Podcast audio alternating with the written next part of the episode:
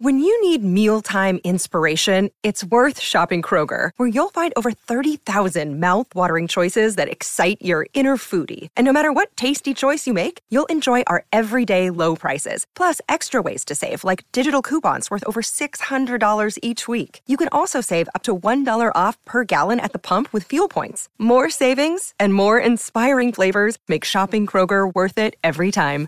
Kroger, fresh for everyone. Fuel restrictions apply.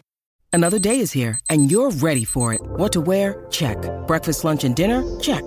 Planning for what's next and how to save for it? That's where Bank of America can help.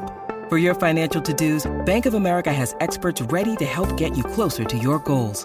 Get started at one of our local financial centers or 24-7 in our mobile banking app. Find a location near you at bankofamerica.com slash talk to us. What would you like the power to do? Mobile banking requires downloading the app and is only available for select devices. Message and data rates may apply. Bank of America and a member FDIC. Hello and welcome back to the Haunted Estate here with me, your host, Selena Myers. As usual, how are you? Are you enjoying this beautiful day? Did you see the strawberry moon last night? Yesterday was the summer solstice. I've said solstice 12 times in preparation and I still couldn't say it right. Anyways, I would like to send out a huge thank you and hello to Winnipeg, Canada, who is our top downloader as of today. Next is Baraboo, Wisconsin, Corvallis, Oregon, Woodstock, Canada, which is where I live because people that I live and know and hopefully friends are downloading the podcast, but the majority of them, our top country will always be the United States of America. They love podcasts. Good Lord. Anyways, I want to say a huge thank you to everyone who has shared the podcast, liked the podcast, told their friends about the podcast, told their moms and their dads, because guess what? Our downloads are going up daily and it's awesome. And I want to say thank you so much. Doing this podcast is a true passion of mine. I love bringing creepy paranormal stuff to people who love it the way that I love it. I do love it. It does scare me. The things that I've seen, I sometimes don't want to repeat, but it's worth it for you guys. And good news. Really, really cool. Guess what? Book is coming up book is coming up. I'm almost done. I'm powering through, and guess what? It will be available. It's also going to be available at stores all across Canada, which is going to be fantastic. But easiest as always, it will be available on Amazon and and probably Audible. That's what I'm working with right now. But you name it, it's going to be out there and it's going to be fantastic.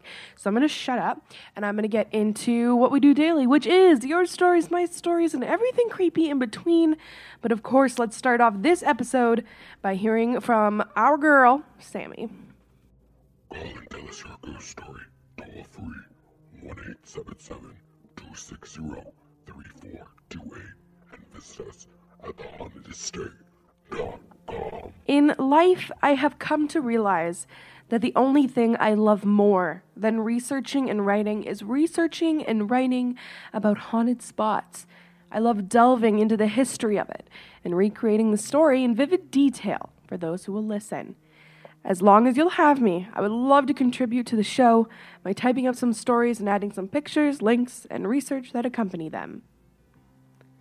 Jim Bishop is a loud spoken, hard working man who completely encompasses the nature of the baby boomer generation in America. He stands by the idea that if you want something, you get out and you do it with your own hands. In the 1950s, after just dropping out of high school, Jim decided to build a castle. He personally started to haul the boulders from the surrounding mountains up to a spot in the middle of nowhere. He combined them with concrete, masterfully crafted ironwork, which he learned in the family business, and some wood donated from other local businesses. Sixty years later, a large, detailed castle now stands in the mountains, just outside of San Isabel National Forest near Rye, Colorado. The castle is a long drive away from most towns. It's a ways down the Interstate 25. You turn into the tiny road of Rye, which consists of a barbecue joint, a gas station, a strip mall about three businesses long, and a grocery store no bigger than a gas station. A few cabins dot the aspen and pine covered mountains. Lush green grass and the occasional deer cover the land and the road. The winds around the mountain sides bring you deeper and deeper into nature. Just past the sapphire lake, you can see a large metal dragon's head, its mouth open as if it's roaring to the sky above. On some days, you may find the dragon even breathing fire. The castle, mostly hidden away from trees, stands as a testament to a single man's persistence. This magnificent, magnificent site seems to be built out of more than just rocks, cement, wood, and iron. The castle is also built with blood. Injuries are to be expected at the construction site, but what if it's your own son? The Bishop family lived in a small stone cabin that Jim built in 1950, and his son was often present as his dad hoisted boulders and welded iron. One day, while trying to remove a large pine tree, things went bad. A chain was wrapped around the tree and hooked up to a truck. The truck was able to pull the tree almost all the way, but a few deep roots held fast. The truck stopped. As Bishop got out to take care of it, unknown to him, his son has, had crawled into the crater, left by half the tree being uprooted. He was in the hole, under the half rooted behemoth. Jim doesn't seem to say specifically how it happened, but something failed, be it the truck or the chain. The tree was freed, fell back into place, crushing to death Jim and Phoebe's three year old son. Some say the castle has since been made into a never ending memorial for the child. Stained glass windows were placed for the child's death, and Jim has since let others pay to have their own stained glass memorials erected in the massive castle. Bishop continues on building his castle now in the name of his son. He leaves the castle open to the public and even lets people rent it for occasions such as parties and weddings. Closer to his prime, he used to be much more relaxed on the rules. People would come in, enjoy climbing the narrow stairs and suspended walkways while viewing the mountains. Angi has made it easier than ever to connect with skilled professionals to get all your jobs projects done well. If you own a home, you know how much work it can take, whether it's everyday maintenance and repairs or making dream projects a reality. It can be hard just to know where to start, but now all you need to do is Angi that and find a skilled local pro who will deliver the quality and expertise you need. Angi has over 20 years of home service experience and they've combined it with new tools to simplify the whole process. Bring them your project online or with the Angi app, answer a few questions and Angi can handle the rest from start to finish or help you compare quotes from multiple pros and connect instantly, which means you can take care of just about any home project in just a few taps. Because when it comes to getting the most out of your home, you can do this when you Angi that. Download the free Angi mobile app today or visit Angi.com. That's A-N-G-I dot com. At one party, a man who had become intoxicated in the main hall. He climbed around the treacherous castle, consisting of towers that lead nowhere and very few railings.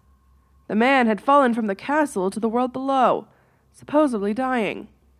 I'm unable to confirm the death, but the man since the news wasn't attuned to the Bishop Castle at the time. An interview with John only leads to political rants, and all the current news is focused on a legal battle. There is, however, a strictly enforced no alcohol rule at the castle now. Now, of course, this wouldn't be the haunted estate if there weren't some old creepy hauntings happening. The visitor who break the castle curfew on Sunset have been reported to hear a child crying from the castle. It's as if the voice of a boy echoes through the stone walls.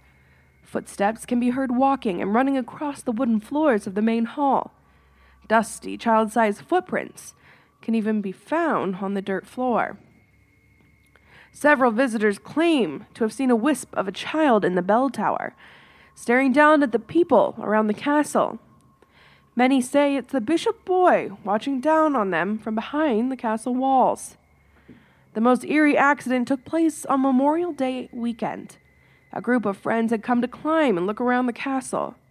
While at the top of the globe, a circular steel structure that holds the visitor in a place of high honor above the mountains and forests, a woman in the group screamed that a little boy had jumped off the bell tower. The group clamored to find the child's body, only to find nothing. Chalking it up to altitude sickness, the group ventured on, this time going to climb the bigger tower. As they made it up the narrow stone steps, the girl felt a cool hand on her leg.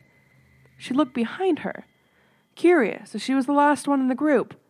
For a fleeting second, she saw the same boy that she had thought jumped off that very tower. If you are brave enough to venture into the middle of nowhere and face a medieval castle of stone and iron, you may just be graced with the bishop's presence. That was wonderful, and I'm so curious. I love castles, anything to do with castles a huge thank you from Sammy. I know that she sent me a bunch of links and another email with pictures. So please do not forget to head over to thehauntedestate.com. You click blogs, uh, blog episode links. It will say Sammy's research and it will talk about this castle. You can find what she wrote there. You can find her links and her pictures. So make sure to check that out. And a never ending thank you to Sammy for bringing so much to our podcast. We love you. Tell us your ghost story by calling toll free 1 877 260 3428 and visit us at thehauntedestate.com.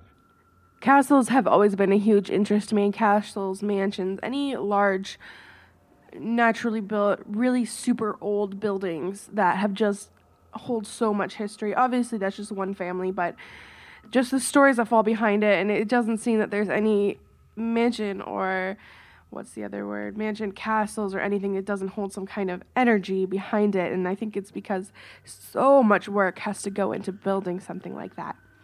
Anyways next up a sinister haunting in san antonio.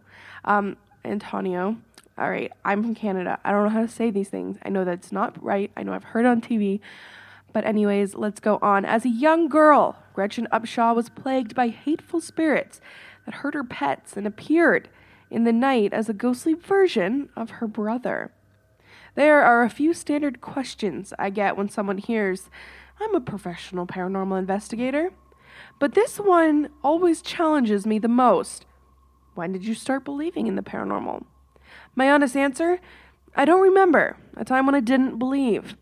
I spent my child in San Antonio, Antonio, Texas, a, r- a city rich in history and riddled with ghosts when Ghost City Tours decided to conduct paranormal tours in San. Oh my god, can we stop? I'm just going to skip saying that word. I was thrilled. Finally, the spirits were going to be heard outside the city limits, something us locals have known about for years. The Thunderbird House. When I was about nine years old, we moved into a house on the northwest side of San Antonio. Antonio, god damn it, I'm skipping it. I remembered the tears streaming down my cheeks as I eavesdropped on my mother's phone call to her friend. We've decided on this house in Thunderbird Lane. Lee is making an offer. My heart sank. We are moving into what I was certain was a hellmouth. I hated that house from the moment we pulled into the driveway. It was a solid brick ranch style home that sat back on about 2.5 acres of land. Two huge ancient oak trees stood on either side of the walkway leading to the front door. They were the keepers of the house, both massive and intimidating. My mother's friend once commented, Those trees will protect you. I remember thinking that she was nuts. Those trees were going to torture us. Our family of five moved in, and our golden retriever, Tex, the weird stuff started happening almost immediately after my father father unearthed a big headstone during the landscaping excavation in the backyard. My cousin used to spend summers with me. She and I would sit in bed and count the shadows floating down the hallways. We would guess how many minutes would pass from one shadow to the next. We were never right, by the way. Those shadows refused to throw either of us a freebie. But it wasn't all fun and games. There was something in the Thunderbird house that evoked utter despair. Looking back now, I can easily label it as sinister and hateful. The spirit's nastiness was done to hurt me, keep me from loving or being loved. The aggressive and violent activity started less than a year after moving in. The sinister presence. Tex, our golden retriever, was meant to be my brother's hunting dog but we discovered that he was gun shy, which was awesome for me. I wanted my own dog, and Tex became mine by default. Tex slept near me every night. When I was sick, he didn't leave my side. Every morning, he walked me to the bus stop. Every afternoon, he waited for me at the fence after school. One chilly and damp afternoon, the bus was nearing my stop. I always looked out the window across our property to see Tex standing at the gate, tail wagging with anticipation. But as the bus ground to a stop, I didn't see him. I clambered down the bus steps and began to cross in front of it when I saw Tex sprinting down the property to meet me in the street. He had never done this before. As he neared me with eager glee, a car came speeding down the street and hit Tex. I screamed as the car collided with his poor body, flinging him into the adjacent yard. I ran to him, putting his limp head in my lap as blood seeped from his mouth. Vaguely, I remember my mother running to me in tears, reaching me with an expression of helplessness. I stroked his face and begged him, please be okay. Then I felt him take his last breath and leave me there in the grass, with his blood all over my lap and my tear stained cheeks flushed with grief. For years after his death, I heard Tex tags on his collar jingling as he came into my bedroom at night, wishing me sweet dreams. I know that blaming Tex's death on the house is ridiculous. People speed past school buses, and family pets get hit by cars all the time. But it wasn't the first of many instances that involved me, a pet I loved, and a violent death. All my dogs are barking, and this is about dogs. I'm sorry, I get really sad when things involve animals. I'm gonna have to take a little pause. Okay, okay, I am back, and now to find the article again. Whoops. Okay. My parents gave me a kitten a few months after the loss of Tex, when they thought I was ready. The second week I had the kitten, on a cold Saturday morning, a feral cat snuck into the house when my brother went out to take in the trash. The mad cat intruder went straight for the kitten, like he knew exactly where she was. He tore her tiny orange body apart while she slept in her little bed. I only remember the kitten's high pitched screech, high pitched shrieks, and my mother yelling at my brother to get me out of the room. The list of brutal pet deaths continued. The sweet white rabbit that I found dead in her cage, the wild blue cat that adopted me as his soul's companion, who I found dead with a hole in his head in our backyard, the budgie that stopped singing for me one morning, the black Labrador retriever that died on our front porch one afternoon without a single sign. They were all doomed as my loves. As painful as the year progressed, other strange things happened that mystified us. One of the regular occurrence that eventually became normal was the invisible bedsitter. I would lie on the side of my bed, my nightlight on and my closet and bathroom doors shut, when someone would enter the room. I could sense their movement as they crossed the side of my bed to my back. Then the bed dipped as if someone gingerly rolled over. I would see the indentation on my mattress, as if somebody was sitting next to me.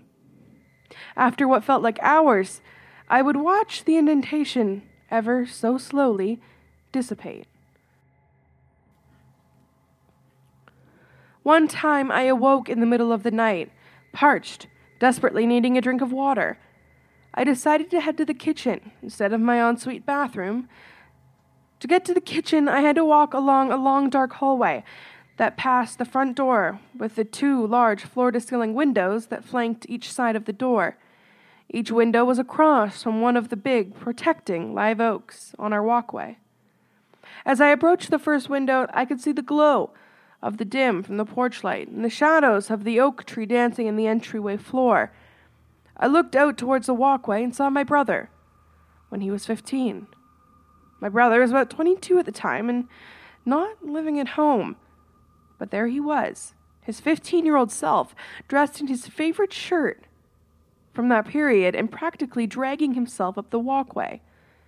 Confusion rendered me immobile. He glanced up and our eyes met.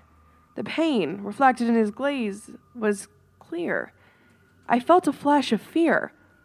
My heart raced as I moved forward. Nearing the second window, I looked out again. There he was, now standing at the front door. Our eyes met again, and he twisted his upper torso to face me. raising his arms toward me in a gesture of help. I ducked to the wall between the window and the kitchen. I slid down the wall and closed my eyes. Could this be a dream? Was I sleepwalking? Can a 13 year old go insane? I crawled to the kitchen and climbed up the counter to grab a glass and some water. I drank two full glasses in record time. My mouth felt like the Sahara. My heart felt like it might beat out of my chest. How was I going to get back to my bedroom? What if the ghost of my brother's past was still skulking on the front porch? I took a deep breath and I ran. I ran past the first window, the door, the second window. I sprinted down the hall, back to the safety of my shadow filled bedroom. When I made it back into bed, I listened to the silence of my house. My palpitating heart slowed and my breath gentled to a normal. I closed my eyes in an attempt to erase what I had seen, even though the events continued replaying in my head. Then in the darkness, I heard it Gretchen. I jumped up, startled. It was my brother's voice, clear as the bell. Again, louder Gretchen!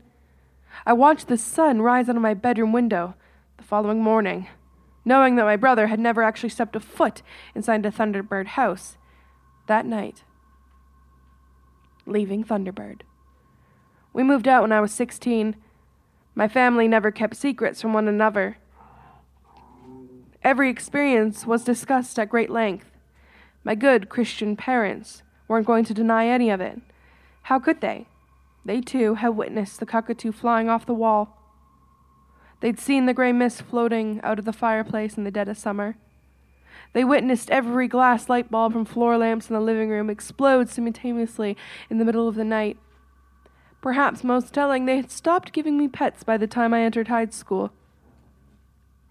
My experience didn't stop when I left that house. They just changed. Perhaps the interactions evolved as I got older, or maybe I just learned how to deal with living on both sides of the veil. What I do know is that when I think about my childhood, I am grateful for the metaphysical education I received, and I'm thrilled to revisit San Antonio and its energy. Though I hope whatever sinister, entity infiltrated the Thunderbird house does not find me once again. About the author. Gretchen discovered Ghost City Tours on her journey in creating a new life for herself in the magical city of New Orleans.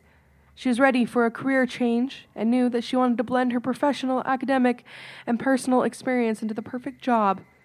After just four weeks being a tour guide, her natural leadership abilities and love for new challenges inspired her to pursue the role as general manager for Ghost City Tours. Gretchen is honored to be a part of that company that encompasses two things that she has load of experience in travel and ghosts. She is also an animal lover, enjoys spending free time with her rescue lab Hildy, preparing delicious vegan dishes in an altruistic attempt to get folks to eat more plants. So, what I'm going to do is this link will be available on thehaunted underneath blog links. I am also going to do some research on Gretchen Upshaw. I will post a link to anything that I can find about her, her if she has a book, her Facebook or webpage, the Ghost Tour, so you can check those out if you do visit that area of the world. So thank you very much, guys, and we will be moving on to the next thing. What are we at? 21 minutes. We don't have much time. I'll find something small and awesome to talk to you about. You know what? I'm actually gonna take this time to just shout out more another thank you. I know I started with a thank you, but I just want to let you guys know that two years ago I became very, very ill, and I have spent so much time not being able to get out of bed, um, unable to do a lot of things. And one thing that I was able to do was make this podcast that started in 2015. It was something that I could do laying from bed. It was something that I could do when I was able to sit up at a desk because one thing that's always been there for me is my love of the paranormal, which of course started because I didn't have much choice in the matter. So when it comes to the people who send content into the show, when it comes to the people who tell people about this podcast, and I get people writing me from all over the world telling me how much they love it. That means more to me than anything. Um, it, it has been hard sometimes to put this podcast out as I do cover all costs by myself. So if you ever do want to donate, there is a donate button on the page. Um, it doesn't matter how much you donate, anything helps for the podcast. But mainly, I am looking for content, any stories you guys have heard of. Um, I'm very lucky for the people that have sent stuff in. I feel extremely honored that Sammy has helped with the podcast the way she has. I've had stories come in from amazing people. Um, Ryan, Dano, uh, I get emails every day of topics that I should cover, and I just am very thankful. And I, I know that that's I'm I sound like a broken record, but I just am, and I've just really been thinking about that lately. So as of today, we have a shit ton of episodes out. I'm excited to hit a real high number, like 100 or something like that. But again, I just want to say I love you guys. Thank you guys. And guess what? We've come to the end of the podcast. And guess what else? I will see you the day after tomorrow. I know I missed a couple days there. It's right around Father's Day. Things were really hectic. I will be going back to work within the next month and a half. Um, hopefully, I'll be able to stick with the same schedule. I will make it, you know, this is what I want to do with my life. It really is. So, thank you so much, guys. And I hope that you have an absolutely spooky, wonderful rest of your day. And I will see you the day after tomorrow.